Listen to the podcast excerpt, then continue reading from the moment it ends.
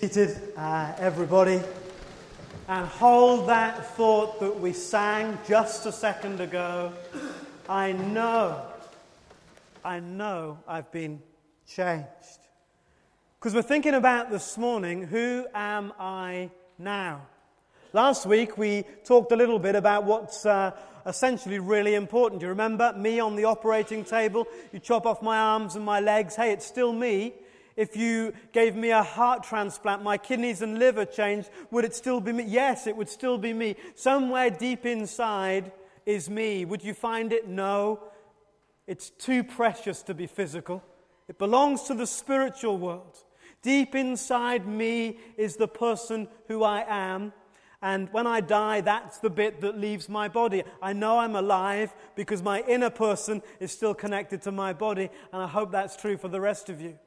But when we were born, you remember that our inner person that was designed by God always to be connected to Him wasn't. When you and I were born into this world, because we live in a broken, fallen world, your inner person that was always designed to be connected to God wasn't. The Bible says we are dead, spiritually dead. Physically alive, yes, but spiritually dead. God's plan had always been that we would be both physically and spiritually alive.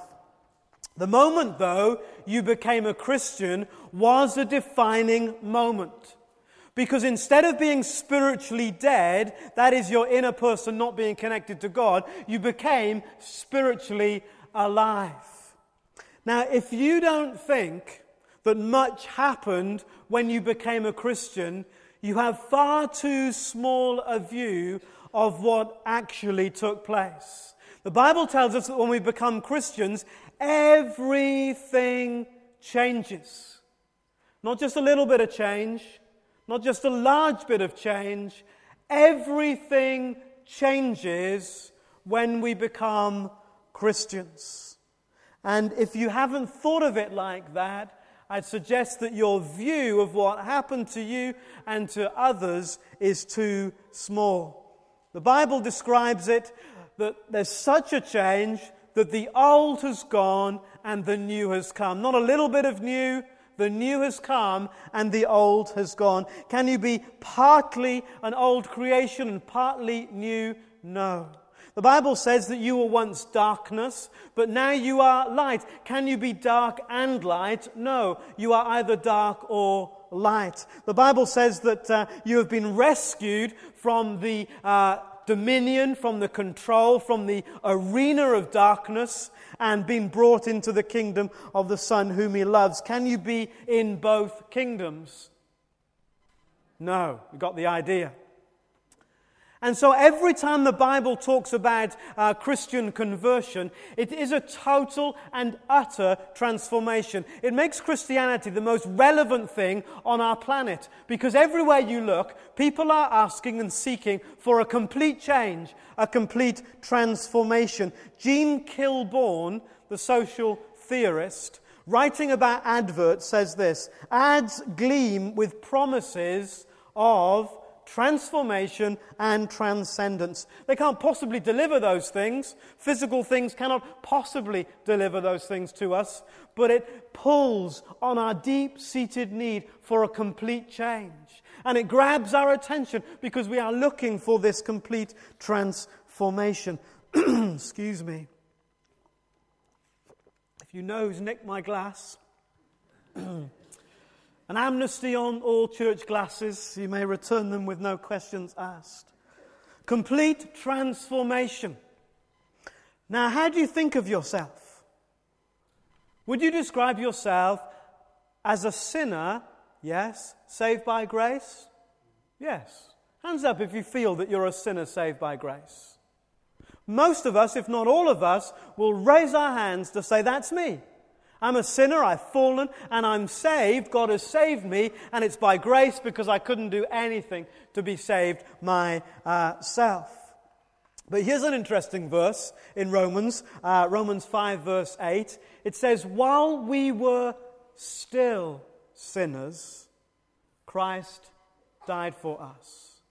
The implication is that there was a time past when we were sinners, and that that is now no longer the case. When you were still sinners, Christ died for us. Now, you certainly were a sinner, if you don't mind me saying, and so am I. We've all fallen short of God's standard. And you were saved by grace, I trust, as you put your trust in Jesus Christ. But if you're no longer a sinner, then who are you? Well, in the New Testament, in the Bible, over 300 times, the Bible refers to unbelievers, those who've not yet believed in Jesus, as sinners. And on the other hand, believers, those who have put their trust in who Christ is, over 200 times it describes us as holy ones or righteous ones or saints. Saints. You never thought in a Baptist church you could become a saint. But you're a saint. It's not just a title that the Bible uses. Oh, well, let's call them saints.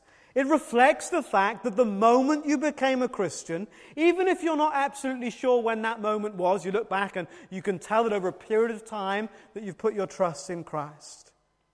We are called saints because the Bible says that the moment you became a Christian, you became deep down in the core of your being a new person. Your very nature, who you are deep, deep down, changed. From being someone who was dead towards God and therefore could never please God, to someone who was alive towards God and therefore could begin to know Him and to love Him. Deep down, you actually changed. One lady put it like this, and I think we can relate to what she's saying. She said, I used to think of myself as a filthy dog because I knew all the things that were wrong with me deep down. I knew all my dirt and my muck and my crud. And when I became a Christian, it was like I put a white coat on that covered all the crud in my life. But as I walked the journey with Christ, I began to understand what she says that I was not an abomination, her words to God. I was not this filthy dog. I'm starting to realize that when I became a Christian, deep down in the core of my being, I actually became a clean dog. And I don't know what you thought of that phrase, the robe of righteousness. It's easy to think of it as the robe that we put on to kind of cover all the dark things inside us. No. God gives us a righteous robe because deep down inside, that's what He's made us. When the prodigal son came home and, and the father put the son's robe on him, it wasn't to make him a son. He put the robe on him because he already was a son deep down. We are saints because deep down at the core of your being, when you trusted Jesus Christ, you were made new. The book of Ephesians in the New Testament has only got how many chapters? Six, thank you, Paul. And how many times does it mention, Paul, that we're in Christ? You've got no idea, and I wouldn't expect you to. Forty times in six chapters, it says you are in Christ. The deep part of you has actually fundamentally changed because Christ can't be near anything that's sinful because he is pure and holy. But deep down, he's in you when you received him into your life and he cleansed the core of your being and made you brand new. One pastor, you know how pastors do cheesy things, don't they? In order to push the point home, made everyone wear a badge with their name Saint, you know, Saint Christine and Saint Hyacinth and so on. And there's always one in a church that refuses to do it, isn't there? No, there's always lots, you know. Not doing that. And this bloke sat in the corner with his arms folded. He would not wear the badge that was for him. And eventually, after a while, people go, Why don't you come on, join in? It's more less embarrassing now for you to join in. Why not? My name's Bernard. we are saints, which means we're not just forgiven. I don't take forgiveness lightly. That's a massive thing, isn't it? That God should forgive us. But we're saying we're not just forgiven, we are a brand new person, a whole new person. Now, if you think of yourself as a forgiven sinner, but still a sinner, what are you likely to do? What a sin. Thank you. What do sinners do? Sinners sin. If you want to change your behavior, you have to see yourself as much more than just forgiven.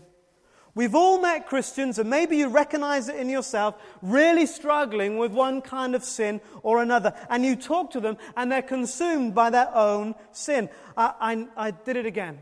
And I did it again because I know I'm a sinner. I know I'm fallen. And I know I'm going to keep on committing this sin because I'm a sinner. And so it goes on. We might just as well bang our heads against the wall.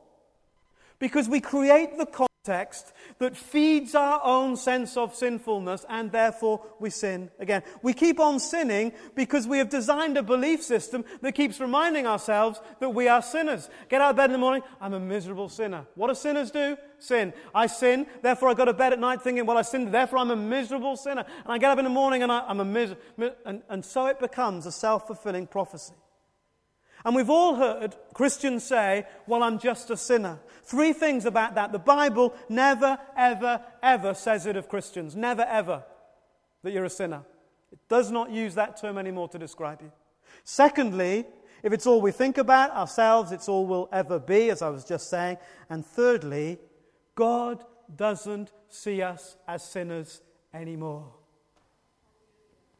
Oh, thank you. I thought we needed a hallelujah or, or an hooray or how utterly fantastic that is. Why don't I say that again, all right? And you go hooray as if you spontaneously thought about it by yourself. And for a moment, I'll just believe that that's true and we'll all be happy, all right? God doesn't see us as sinners anymore. It's fantastic, isn't it? I spent all my life thinking, well, not all my life because I got this stuff, but you know, you've got thinking, I can't make the grade. I can't reach the standard. But God doesn't see me as a sinner anymore, but as a brand new person. Deep down at the core of me, my nature has changed. And if we want to change our lives, we're going to have to see ourselves as more than just forgiven. Suppose you were a prostitute and you found out that one day the king had issued a decree saying that all prostitutes were forgiven. Wow, that's good news. Wow, I feel so, you're forgiven. But if that's all the decree said, would it change how you saw yourself? Probably not. You would still be a prostitute. Would it change your behavior? Probably not. That's who I am, so that's what I do. But what if the decree from the king said that not only has he forgiven you, but he wanted you as his bride, to make you a queen? Would that change how you saw yourself? Of course. I'm no longer a prostitute. I'm a queen. Would it change the way you behave? Of course it would. Why would I ever want to go back to that kind of life if now I'm a queen? You're not just forgiven, you've been made brand new as a saint in God's kingdom, the bride of Christ. And we've tended to think in our gospel presentation so often that it's all about the future, that it doesn't really ramp up, the change doesn't really ramp up until we get to heaven. So there's two people standing side by side, one's a Christian and one isn't. And the only real difference is that when they die, the Christian goes to heaven and the non Christian doesn't. But if that's all we believe about ourselves, we'll live just like the non Christian. So much more. You've been changed now already. You are already a saint, already in Christ. Becoming a Christian is so much more. Remember the problem that we were spiritually dead. If you are already spiritually dead, or if you are already dead, for example, and you want to save someone who is already dead, there's at least two things that you have to do. First of all, you have to find the, the cure for whatever killed the person, whatever made them dead. In our case, sin makes us spiritually dead. You have to find a cure for sin. The Bible tells us Jesus died on the cross to cure us from sin. But if you find a cure for something and that person has already died of it, it's too late, isn't it? Fantastic if we can find a cure for AIDS, but too late for those who have already died. So, if you actually really want to save someone who's already died from something, and we've already died from sin, you not only have to cure what we died from, but you have to give us a brand new life, somehow raise us from the dead again. And that's exactly what he's done. Hooray.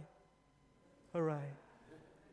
Cured us from the thing that killed us, and raised us to life as God intended us to be. When you think you just prayed a little prayer and you signed the card at the Billy Graham meeting or wherever it was and you said yes to Jesus, seems such a little thing from you, but it was a massive thing from God.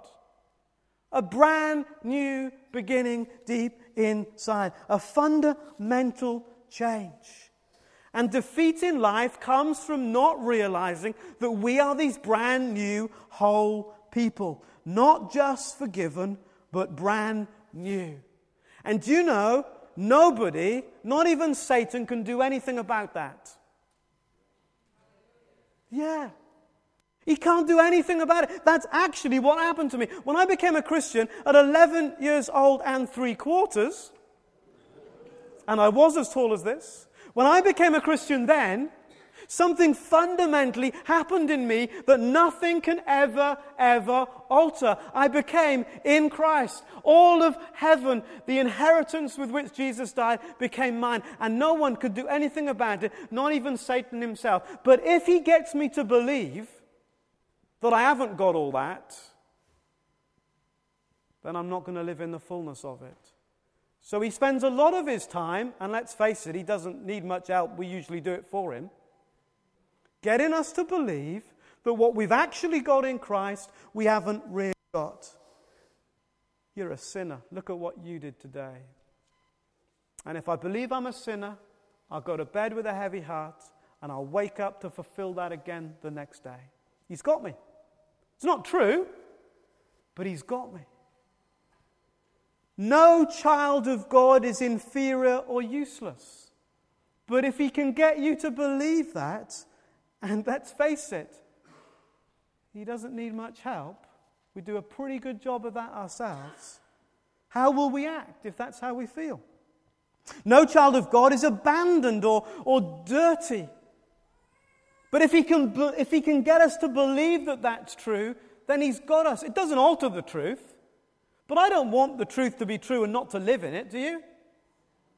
You know, if God's won all this on the cross for me, I want to live in the fullness of it now. Why? So that I might be everything God wants me to be, so that I might make a difference in His world.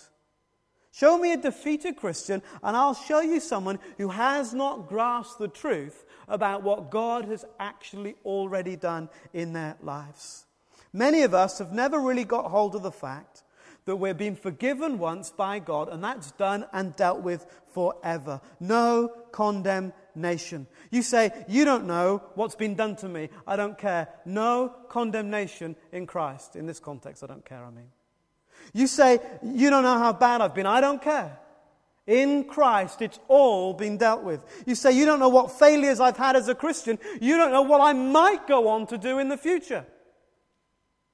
Well, when Christ died for your sins, all of them were in the future. All covered. But sometimes we live as if it's not true. A friend and I seize the excuse uh, we can have to lunch together.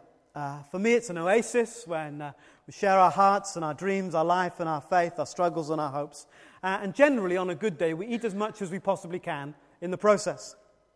As uh, Christmas seems to be the moment when everybody uses it as an excuse for everything, we also said, well, we better have lunch together. So the week before Christmas, we went out and we had lunch together. And the restaurant was packed because it was the week before Christmas and everyone was doing their, their bits and pieces and their things. Um, we ate our meal and we shared our hearts. And, uh, and then I did what all Christian ministers excel at. I left for my next appointment just before the bill came. And uh, would you like lunch with me this week? And, and, and out I went, uh, leaving him to it. The bill arrives, and uh, my friend attempts to pay, only to be told, Don't worry, somebody has already paid your bill. Wow, how fab is that? How weird. Gets on the phone. Hey, the bill's already paid. Whoa, how cool is that? And then we start thinking, scanning in our minds, everyone that was in the restaurant. Did we know somebody? Who might that be? Spooky. Who might that be? What generous benefactor was there looking in the darkness? How fab. We had no idea. And then think of the dilemma of my friend left in the restaurant. The weirdest feeling, just sitting there, rather helpless. He could have insisted on paying, but how utterly pointless would that have been? The bill had already been paid. All he could do was accept the fact that what the restaurant owner said was true was actually true. And to accept that fact, he had to get up and walk out the door. How tragic to spend our lives insisting we still need to pay when actually we can just get up and walk out the door to the new thing that God has for us. But sometimes we're still in that restaurant. Can I do the washing up? Would that help? You know, I've got more, you know, I'll pay. I, no, it's been paid. Somebody has paid. Jesus has paid. You do not need to live your life trying to pay. You cannot possibly pay. We might have stood a chance if we'd emptied both our pockets of paying that bill, but the bill that we've got towards we could not pay. Jesus paid. You are not saved by how you behave, insisting on that the bill still needs to be paid. You are saved by what you believe. By what you believe. And when you believe differently, you behave differently. When you believe differently, you behave differently. And to say the bill hadn't been paid was tantamount to calling the restaurant owner a, a liar. And when we live like our debts to God have not been paid, we're making him out to be the same thing. So, what happens when I sin? You see, the problem we have, really, isn't it, about thinking of ourselves as saints rather than sinners, is that we're painfully aware that sometimes we sin. Anyone here like me, painfully aware that sometimes they sin? Because I could miss this whole section if it only applied to me. You know, we're just so acutely aware that every moment, every twist and turn, intentionally, unintentionally, very deliberately, and totally unconsciously, we sin. Now, some of you sing, don't you? You sing in the shower, you sing when you're driving your car. Does that make you a singer? Now, I've heard you. No, let me tell you. It does not make you a singer, it does not define you. Hey, the day of your sins defining you is over.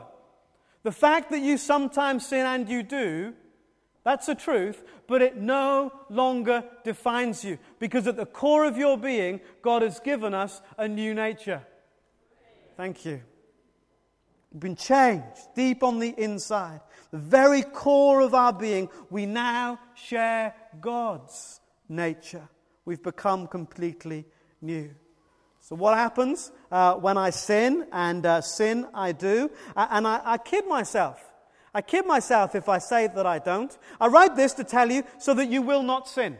Actually, Christ has given us all the resources not to sin. But we do from time to time. So let's keep real about it. Being a saint does not mean we live in this perfect utopia, because in fact, if we claim to be without sin, we deceive ourselves and the truth is not uh, in us. We're fooling ourselves. So we know that we sin. But this is the defining marker. We are saints who sometimes sin. We are saints who often sin, if you're more comfortable with that. That's more the reality. But you are a saint. And God is longing for you to know who you are. And when you believe who you are, you will become what you are. Because we become what we believe, don't we? In all walks of our life, we become what we believe. So, when we sin, do we need to live in some kind of constant fear that God's judgment is going to come upon us? When we sin, does the anger of heaven fall on us like a, a dread? No. The anger of that sin causes fell on Jesus. We behave sometimes like we are sinners in the hands of an angry God. You will know that someone famous wrote a book about that. But it is not true. We are saints in the hands of a loving God. He calls you and me today to come into His presence, sprinkling our lives, cleansing our hearts, calling us to come with confidence because of the cross. There is no condemnation for those who are in Christ. Romans 8, verse one. None. None at all. Which is why shame has no place in our Christian faith. In prayer ministry, we talk a lot about shame. It ruins and rubbishes people's lives. It's not true. You do not have to live with shame because there's no condemnation in Christ. No list of what's held against you, no record of wrongs. It's simply been done away with. It's no longer an issue. Bringing it up is pointless. Beating yourself up about it is pointless. Done. Over. Paul says, live up to what has already been attained. Live up to what is already true about you. Live up to your newness in Christ. Become what you already are. You see, the issue isn't beating myself up about the things I still get wrong and I do. The thing is not about me focusing on those things and saying I'm a poor old miserable sinner. It's about me learning who this person is that God already says I am. Old person gone, new person arrived. Reborn, rebirth, remade, reconciled, renewed. Now there's a sermon. Jesus in me and I in him. New. So when I do something that's less than part of the new, it's part of the old. So let me call it that.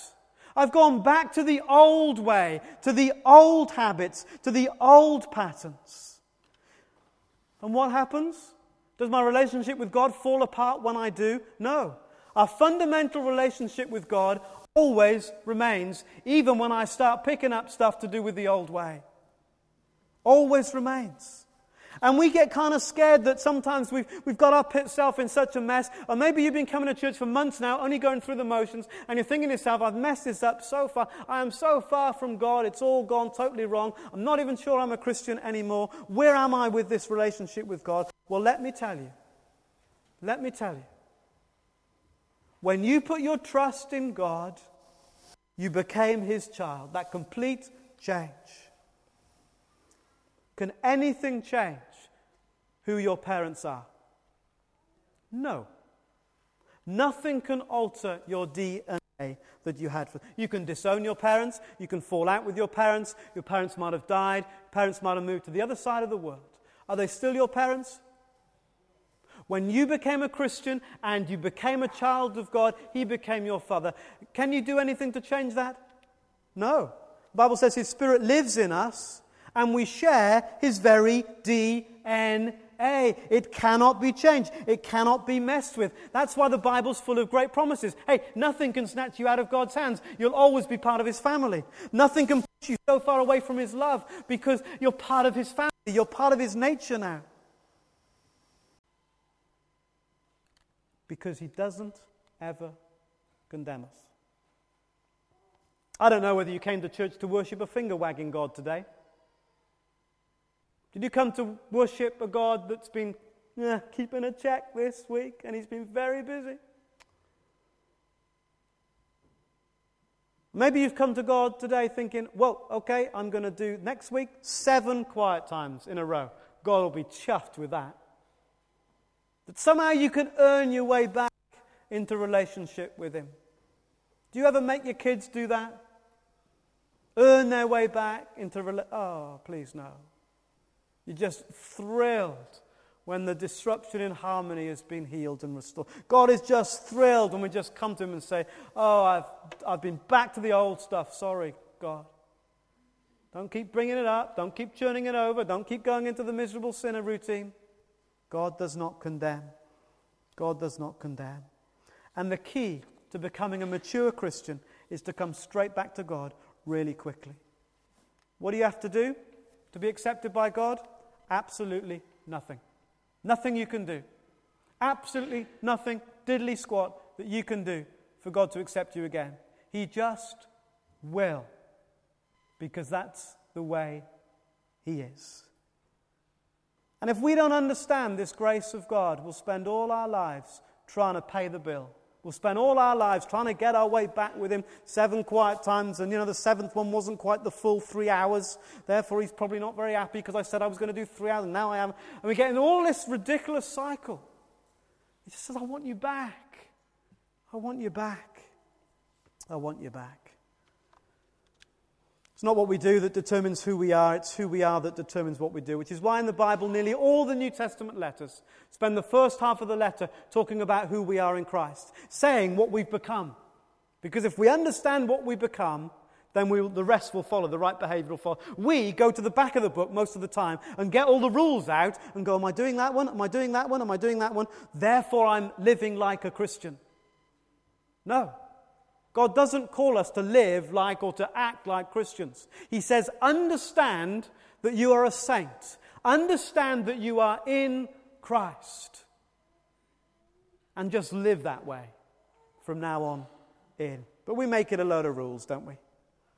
The key to our growth is to understand who we are now. Do you want to grow more quickly? I hope at our hearts we all want to grow more quickly. It's about understanding, choosing to believe who we are. It's already been paid. We are forgiven, but not just forgiven, we've been made new on the inside. Brand new.